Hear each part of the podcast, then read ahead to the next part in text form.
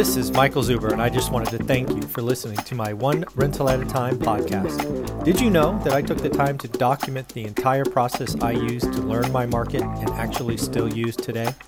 I released it as a $199 online course via Teachable, and it is called How to Get Started One Rental at a Time. With that, you get access to my private Facebook group and join our group mentoring calls every Saturday at 9 a.m. Pacific. You can find it on my website at onerentalatatime.com. Now on with the show. Good morning, everyone. How are we doing today? Michael Zuber, author of One Rental at a Time. And if you've been a longtime viewer of the channel, you know what today is because we are starting at 7 a.m.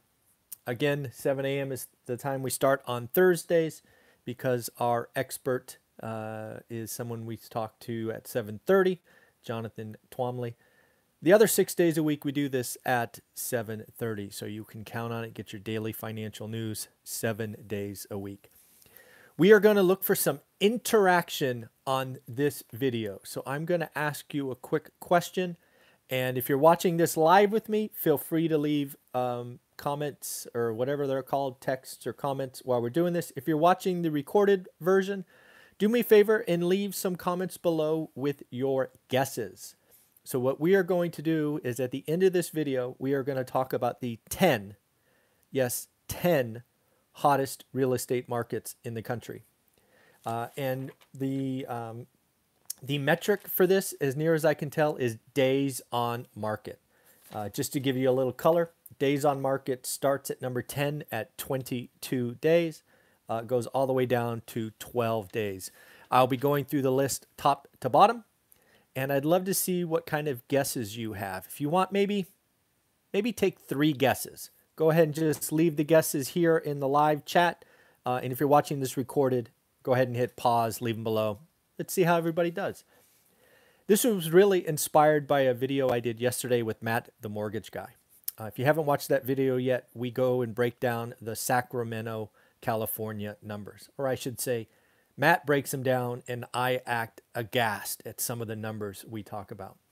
If you haven't watched that video yet, go ahead and do and leave comments on what you are seeing. Actually, I would I would advise you to look at the comments of that video.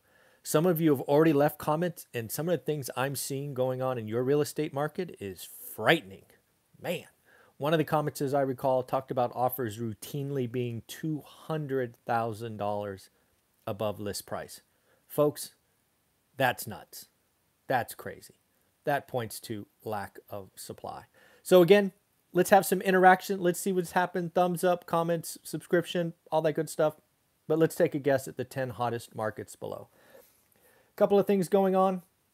Um, first off, we talked about, or I talked about, I think it was yesterday morning, might have been the day before. What is today? Thursday? Probably the day before. We talked about AMC, you know, one of those meme stocks, and I was wondering when Wall Street might drop it on folks' heads, meaning it ran up unnaturally. Turns out, not Wall Street. Turns out the company uh, said, you know what? If there is such an appetite for our stock, we will go ahead and sell 11 million more shares. And frankly, that's what companies should do. When when their stocks get caught up in this whirlwind, issue stock. It's it's the cheapest debt, cheapest money they will ever get. And if there's an appetite for it, go get it. That's that's what they should do, and then they can use it to acquire or, or do whatever. Uh, but yes, looks like AMC is like, oh wow, our stock's hot again. Let's sell 11 million more shares. Uh, there was a report from ADP, the private payroll report. Remember, this comes out a day before the bigger jobs number, which will come out tomorrow. Uh, just for kind of comparison, last month uh, ADP report said 678,000 private sector jobs were created. And as you recall, the what would it have been? The April jobs number was a great disappointment at like 266 or 276. So, as I say each month, ADP report is to me it's interesting because it's the first snapshot of the previous month, but it really has it's so all, all over the place. It's not it's not very close to the important number tomorrow. But ADP uh, did post 978,000 private sector jobs. The estimate was for 680. Uh, so again, a beat it by what would you call that? 50%. Uh, biggest number was leisure and hospitality uh, and job creations of 440,000. So, again, we're getting that fourth lane of the highway open. It's kind of what you would expect where we are. Uh, so, we will see what happens tomorrow. Uh, jobless claims, again, this is something we were talking about every week. It's actually something Jonathan and I started with each week. Uh, thankfully, we aren't doing that anymore uh, because jobless claims broke another record low since the health crisis at 393,000 claims. Still above pre pandemic, which is about 220, 225, uh, but significantly below trend. Uh, and we are clearly on the downslope. So uh, the economy is healing. Maybe not fast enough for everyone, but it is healing. Uh, we collected a couple of more earnings announcements. Uh, I copied or I wrote down about Express another mall based retailer. Uh, kind of the trend, they beat top and bottom. Although uh, Express was one that's kind of indicating that, you know what, maybe the revenge buying is not uh, not going to carry us as far. So it's going to be interesting what happens with, you know, I think it was 1.6 trillion dollars in excess savings we talked about yesterday. You know, how soon, how frequent did consumer behavior change? Are we actually going to save more? Oh my God, heaven forbid. Uh, so that will be interesting. Uh, I copied uh, or wrote down JM Smucker earnings. Not so much the fact that they beat top and bottom, which is seemingly pretty consistent, but they were the first first company that I found that said, you know what? We got a pretty tough compare, right? JM Smucker kind of was one of those pantry stuffing uh, company a year ago, right? They you go out, you buy a bunch of it, you stick it in, and it takes a while to use it. JM Smucker's like, we have a tough compare going forward. Not sure if we're going to be able to continue, you know, match that number. So uh, I think, I think that is going to be a trend. Like for example, Clorox. Can you imagine Clorox, uh, you know, getting back to what they were doing last time? Pretty crazy. So again, interesting. Uh, I took some numbers about the average net worth and the median net worth of 75 year olds in America. Again, folks, if you don't know the difference between median and average, these are numbers that you need to understand and you need to look for when you look at economic reports because people can use them to tell whatever story they would like. So, for example, this is average and median net worth of 75 year olds. And I share this with you just as like, hmm, we need to do better. So median, right? Median is you line up all the 75 year olds and you pick the person in the middle, right? So you don't have any skew uh, from you know higher or lower net worth. So the median is two hundred and fifty-five thousand dollars. Folks, these are folks that are 75 years old. They've clearly worked there. Well, they're old enough where they could have worked their entire life, right? Worked for 40 years. Uh, they probably, if they own a home, bought it for less than what you and I pay for cars today. To think that their median net worth is only 255, that's kind of frightening. Average, average net worth. Now, average is, especially when you're talking about net worth, is one that gets so skewed, right? In theory, you could have a 75 or 76 year old worth $8 billion, right? I have no idea if there is, but maybe.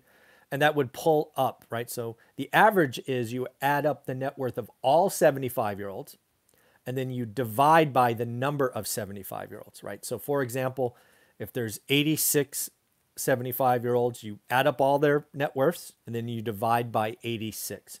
So median is one of those numbers that gets skewed by the higher end. So while the median was 255, the average kind of a respectable 978K. So almost a million dollars. When I think of 75 year olds, they've probably been out of work for 10, maybe 15 years. They're probably living on the 4% rule, right? They probably aren't having a W 2. So I don't know. What do you think? Million bucks, kind of an okay average for a 75 year old. Median of 255 that doesn't leave me all warm and fuzzy. But a million bucks, that's probably not too bad. You know, I don't know. What do you think? Let me know. And then I'm again looking around for inflation. I actually got some pretty scary numbers about Argentina.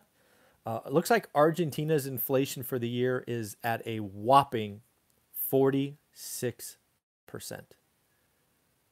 Talk about destroying savings, destroying small businesses. 46%.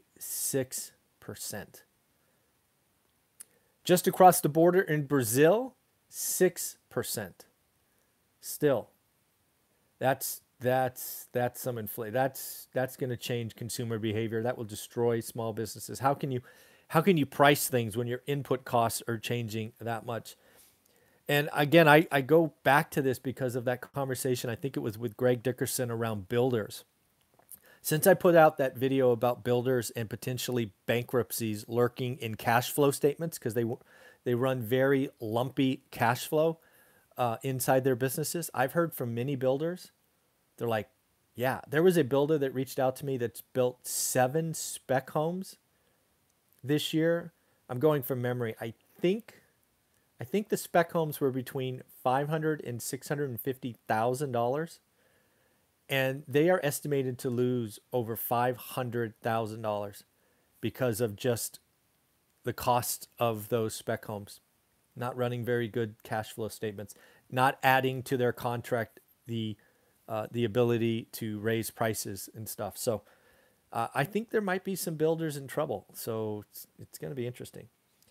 Uh, just so you know, I got a lot more content content coming to how to get started one rental at a time. I was just going over my list, uh, and again, we have flipping content coming. I'm working with three producers to add content around flipping. Uh, self management. Dion has already added his second video, and he's at, going to be creating a third one around his binder strategy. And I have someone else creating stuff. We have house hacking. I actually tried to load the material from the Lumberjack Landlord yesterday, but unfortunately, Teachable, which is the platform I use, doesn't like three and a half gig files. Yes, that is pretty, uh, that's a large file. Uh, so we're working with the Lumberjack. He is going to take his hour content and actually break it down into four or maybe five videos so we can get those loaded. So that is coming. Uh, well, you heard me talk about luxury Airbnb with the real estate entrepreneur. Omar is coming. And Matt, the mortgage guy, was nice enough to say, you know what? I want to create some mortgage 101 content for folks. So, uh, to have experts willing to add content is awesome. Again, if you get the course, How to Get Started One Rental at a Time, all of these things, as they're created, will be added no charge, right? You just buy it once, use it forever, no monthly fee, none of that stuff. And you can, of course, join the Facebook group. Okay. Now, the 10 hottest real estate markets in the country. Uh, we are going to start at number 10. Uh, it'll be interesting to see how many of these you all guess. Number 10, Grand Rapids, Michigan. 22 days on market. Median list price 342. Uh, that is a 11% increase year on year. Next up, Dayton, Ohio. 22 days on market, median price 205. I'm rounding. I didn't bother putting in the hundreds. 205K. Uh, their two year appreciation is 22%. Cincinnati, Ohio, a little bit faster, 21 days, 334K median list price. I had no idea. No idea. 13.8% increase uh, in one year. How about this one? This one is, this one's crazy. Las Vegas, Nevada. Days on market 20. Median list price 392. Wow. 11% increase year on year. Sacramento. I expected this to be on the list given all the craziness I heard from Matt, the mortgage guy, yesterday. 20 days on market, the highest median list price of all 10 at 606. Matt, you and I talked about Sacramento yesterday, we guessed the median was 400. Boy, were we wrong. 606. Raleigh, North Carolina. Shout out Greg Dickerson. Uh, 18 days on market, median list price 401 with a appreciation of 11%. And if I didn't say Sacramento's appreciation, it's 20% if I missed that. Next up, we got Richmond, Virginia, 16 days on market, 396,000, 10% appreciation. Albuquerque, New Mexico, 14 days on market, 353, 353k, 14% appreciation. Boise, this I was going to guess Boise was number 1. It came in at number 2. Uh, Boise 13 days on market.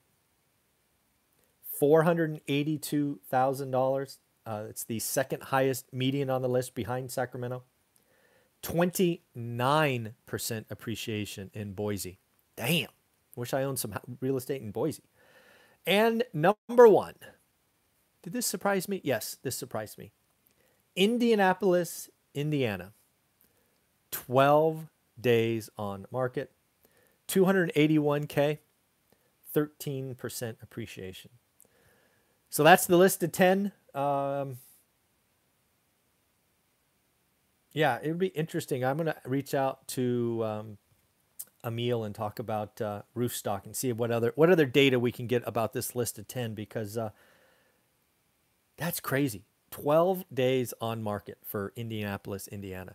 All right, everybody, have a wonderful day. Hope you guessed. I hope one of those markets is yours, man. If you're investing in any of those markets, you have had a pretty good year. Congratulations. If you're hunting in those markets, whoo, going to be tough. It's uh, that's that's a that's a tough market, right? We are looking for more supply coming up as we get to the end of the year. So let's hope more supply means tempered prices, and you and I can get some more rental properties. Have a wonderful day. Remember, today's a great day to make some money. Let's be better than yesterday. Bye bye.